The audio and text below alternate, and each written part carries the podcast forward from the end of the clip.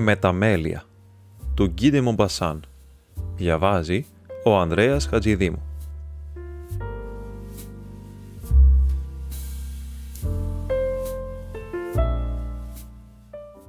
Ο κύριος Σαβάλ, που στη Μάντ τον φωνάζουν Μπαρμπασαβάλ, μόλις είχε σηκωθεί. Βρέχει.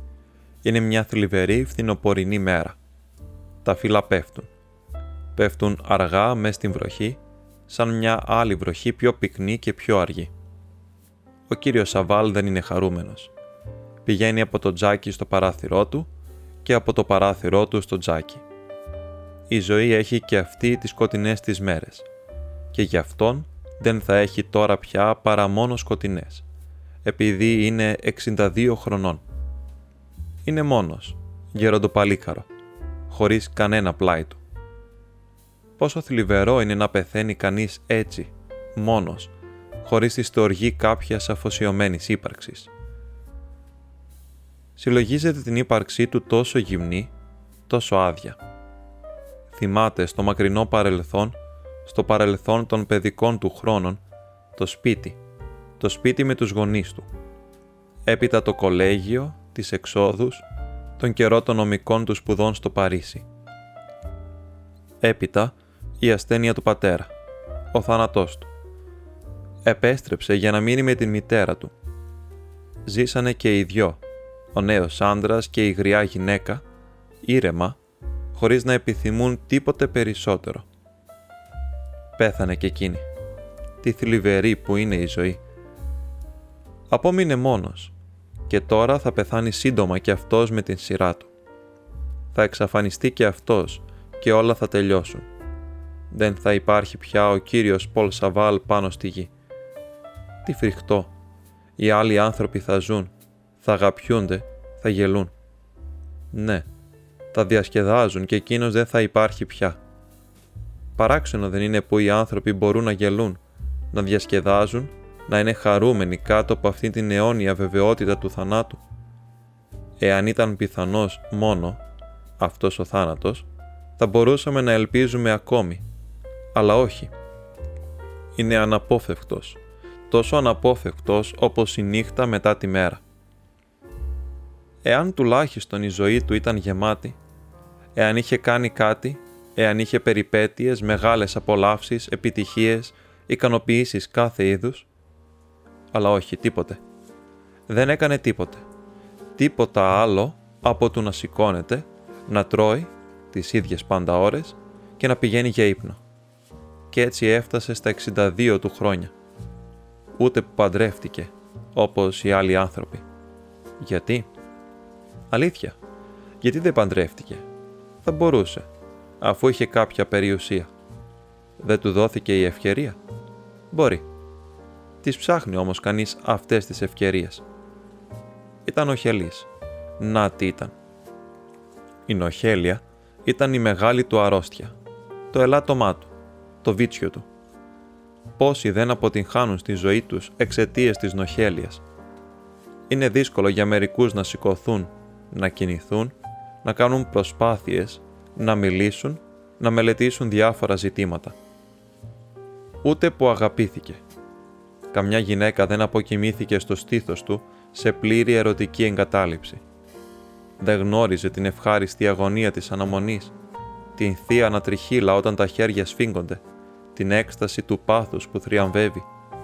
Ποια υπεράνθρωπη ευτυχία θα πρέπει να πλημμυρίζει τις καρδιές σας όταν τα χείλη συναντιούνται για πρώτη φορά, όταν το αγκάλιασμα τεσσάρων χεριών φτιάχνει μια μόνο ύπαρξη, μια ύπαρξη τέλεια ευτυχισμένη, όταν δύο υπάρξεις είναι ξετρελαμένες η μια για την άλλη.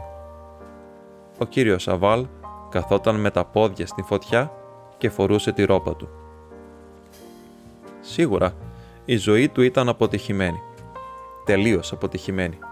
Κι όμως, είχε αγαπήσει κάποτε και αυτός. Είχε αγαπήσει κρυφά, πονεμένα και νοχελικά. Όπως έκανε για όλα τα πράγματα. Ναι, είχε αγαπήσει την παλιά του φίλη, την κυρία Σάντρ, την γυναίκα του παλιού του φίλου Σάντρ. Εάν την είχε γνωρίσει όταν ήταν νέα κοπέλα. Τη συνάντησε όμως πολύ αργά, όταν ήταν κιόλας παντρεμένη. Σίγουρα θα της έκανε πρόταση, πώς την είχε αγαπήσει όμως χωρίς διακοπή από την πρώτη κιόλας μέρα. Θυμάται τη συγκίνησή του κάθε φορά που την ξανάβλεπε, τη λύπη του όταν την αποχωριζόταν, τις νύχτες που δεν μπορούσε να κοιμηθεί επειδή την σκεφτόταν. Το πρωί ξυπνούσε πάντα κάπως λιγότερο ερωτευμένος από ότι το βράδυ. Γιατί? Τι όμορφη που ήταν κάποτε, λεπτή, ξανθή, κατσαρομάλα, γελαστή. Ο Σάντρ δεν ήταν ο άντρας που τη στέριαζε. Τώρα εκείνη ήταν 58 χρονών. Φαινόταν ευτυχισμένη. Αχ, αν τον είχε αγαπήσει τότε και εκείνη, αν τον είχε αγαπήσει. Και γιατί να μην τον είχε αγαπήσει αυτόν τον Σαβάλ, αφού ο ίδιος την αγαπούσε τόσο την κυρία Σάντρ.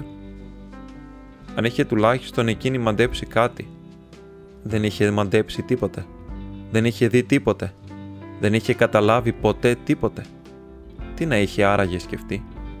Εάν της είχε μιλήσει, τι θα του απαντούσε. Και ο Σαβάλ έβαζε στον εαυτό του χιλιάδες άλλα ερωτήματα. Ξαναζούσε την ζωή του, προσπαθούσε να ξαναφέρει στην επιφάνεια ένα πλήθος λεπτομεριών. Θυμόταν όλο εκείνα τα ατέλειωτα βράδια που έπαιζαν χαρτιά στο σπίτι των Σάντρ, τότε που η γυναίκα του ήταν νέα και τόσο ελκυστική. Θυμόταν πράγματα που του είχε πει, τον τρόπο που τα έλεγε, τα σύντομα σιωπηλά χαμόγελα που έκρυβαν τόσες σκέψεις.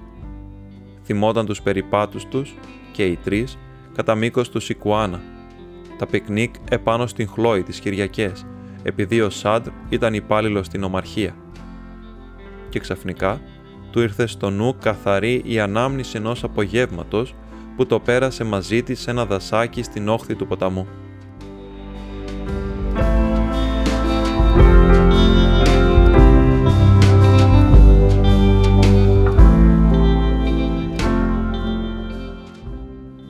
Είχαν αναχωρήσει το πρωί, μεταφέροντας τις προμήθειές τους σε πακέτα. Ήταν μια ολόχαρη μέρα της Άνοιξης, μια από εκείνες τις μέρες που μας μεθούν. Όλα ευωδιάζουν, όλα μοιάζουν ευτυχισμένα. Τα πουλιά κελαηδούν πιο χαρούμενα και κουνούν γρηγορότερα τα φτερά τους. Φάγανε επάνω στο χορτάρι κάτω από τις ιτιές, πλάι στον αρκωμένο από τον ήλιο νερό.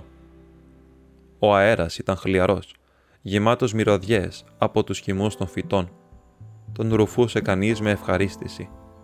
Τι ωραία μέρα που ήταν εκείνη.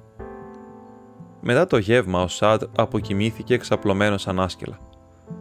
«Ο καλύτερος ύπνος της ζωής του», είπε όταν ξύπνησε. Η κυρία Σαντ πήρε αγκαζέ τον Σαβάλ και απομακρύνθηκαν μαζί κατά μήκος της όχθης. Ακουμπούσε επάνω του. Γελούσε και έλεγε «Είμαι μεθυσμένη φίλε μου, εντελώς μεθυσμένη». Εκείνος την κοίταζε τρέμοντας ως τα βάθη της καρδιάς του, χλωμιάζοντας, φοβούμενος μήπως οι ματιές του ήταν υπερβολικά τολμηρές, μήπως ένα τρέμουλο του χεριού του αποκάλυπτε το μυστικό του. Εκείνη είχε κάνει ένα μεγάλο στεφάνι με χόρτα και νούφαρα και τον ρώτησε «Σας αρέσω έτσι?» Καθώς εκείνος δεν έδινε καμία απάντηση, επειδή δεν έβρισκε τίποτα να απαντήσει, θα προτιμούσε να πέσει στα γόνατα.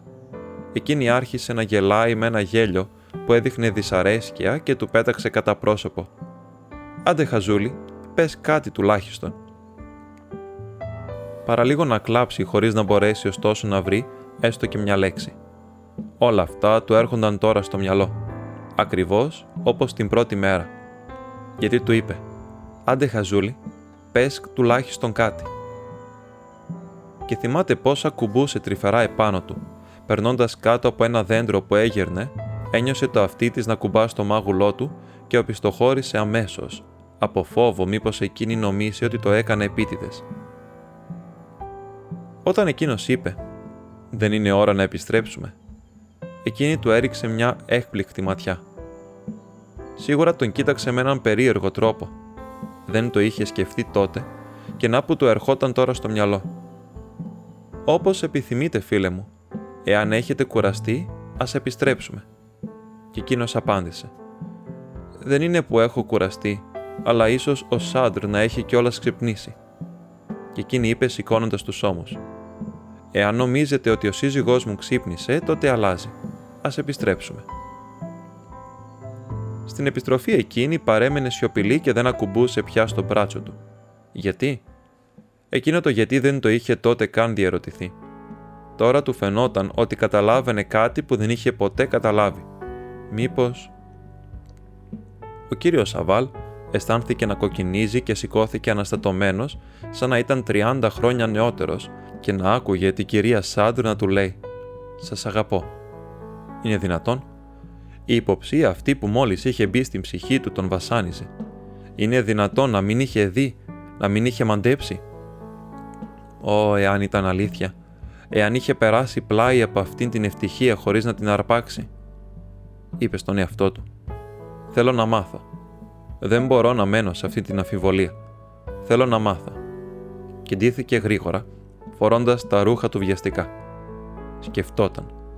Είμαι 62 χρονών και εκείνη 58. Μπορώ βέβαια να τη ρωτήσω. Και βγήκε.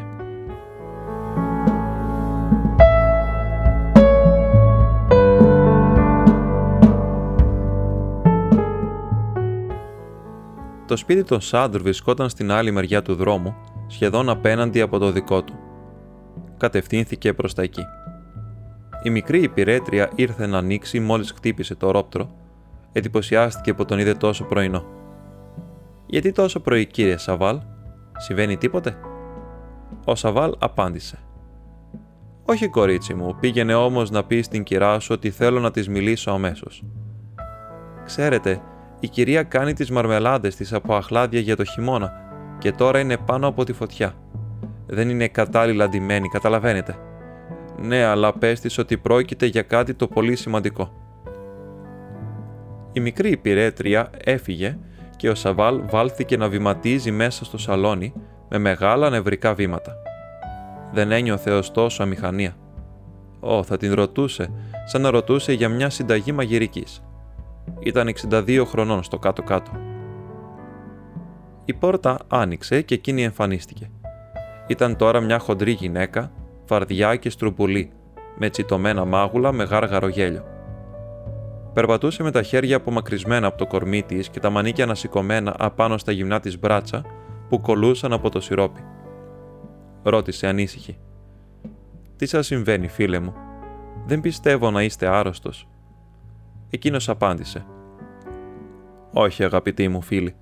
Θα ήθελα όμως να σας ρωτήσω κάτι που για μένα έχει μεγάλη σημασία και μου βασανίζει την καρδιά. Μου υπόσχεστε ότι θα μου απαντήσετε ειλικρινά». Εκείνη χαμογέλασε. «Πάντα ήμουν ειλικρινής. Πείτε μου». «Να, σας αγάπησα από την πρώτη στιγμή που σας είδα. Το είχατε υποψιαστεί?» Εκείνη απάντησε γελώντας με έναν τόνο που έμοιαζε κάπως με τον αλλοτινό. «Άντε, χαζούλη, το κατάλαβα από την πρώτη στιγμή». Ο Σαβάλ άρχισε να τρέμει. Τράβλησε. Το ξέρατε? Τότε... Και σώπασε. Εκείνη ρώτησε. «Τότε τι?» Εκείνος ξανάπε. «Τότε τι σκεφτόσασταν? Τι θα απαντούσατε?» Εκείνη γέλασε δυνατότερα. Σταγόνες από σιρόπι έτρεχαν από τις άκρες των δαχτύλων της και έπεφταν στο πάτωμα. «Εγώ? Μα εσείς δεν με ρωτήσατε τίποτα. Δεν ήμουν εγώ εκείνη που θα σας έκανα ερωτική εξομολόγηση?» Τότε εκείνος έκανε ένα βήμα προς το μέρος της. «Πείτε μου, θυμόσατε εκείνη την ημέρα που ο Σάντρ είχε αποκοιμηθεί επάνω στην Χλώη μετά το γεύμα, που εμείς οι δυο είχαμε πάει μαζί εκεί, κάτω, μέχρι την καμπή του ποταμού?» Εκείνος περίμενε. Εκείνη έπαψε να γελά και τον κοίταζε στα μάτια. «Και βέβαια το θυμάμαι». Εκείνος ξανάρχισε τρέμοντας. «Λοιπόν, εκείνη την ημέρα, εάν είχα τολμήσει, τι θα κάνατε?» Εκείνη άρχισε να χαμογελάει όπως μια ευτυχισμένη γυναίκα που δεν μετανιώνει για τίποτα και απάντησε ειλικρινά με καθάρια φωνή και μια δόση ηρωνίας. «Θα υπέκυπτα, φίλε μου». Έπειτα έκανε μεταβολή και γύρισε στις μαρμελάδες της. Ο Σαβάλ βγήκε στον δρόμο συγκλονισμένος όπως μετά από μια καταστροφή. Περπατούσε με μεγάλα βήματα κάτω από την βροχή και πήγαινε κατευθείαν εμπρός, κατεβαίνοντας προς το ποτάμι, χωρίς να σκέφτεται πού πάει. Όταν έφτασε στην όχθη, έστριψε δεξιά και την ακολούθησε. Περπατούσε πολλή ώρα σαν να τον έσπρωχνε κάποιο ένστικτο. Τα ρούχα του έσταζαν. Το καπέλο του στραπατσαρισμένο, μαλακό σαν κουρέλι, έσταζε κι αυτό σαν σκεπή. Κι εκείνος πάντα πήγαινε και πήγαινε ίσα μπροστά. Και βρέθηκε στο μέρος όπου είχαν γευματίσει εκείνη την μακρινή ημέρα, η ανάμνηση της οποίας του βασάνιζε την καρδιά. Τότε κάθισε κάτω από τα γυμνά δέντρα και έκλαψε.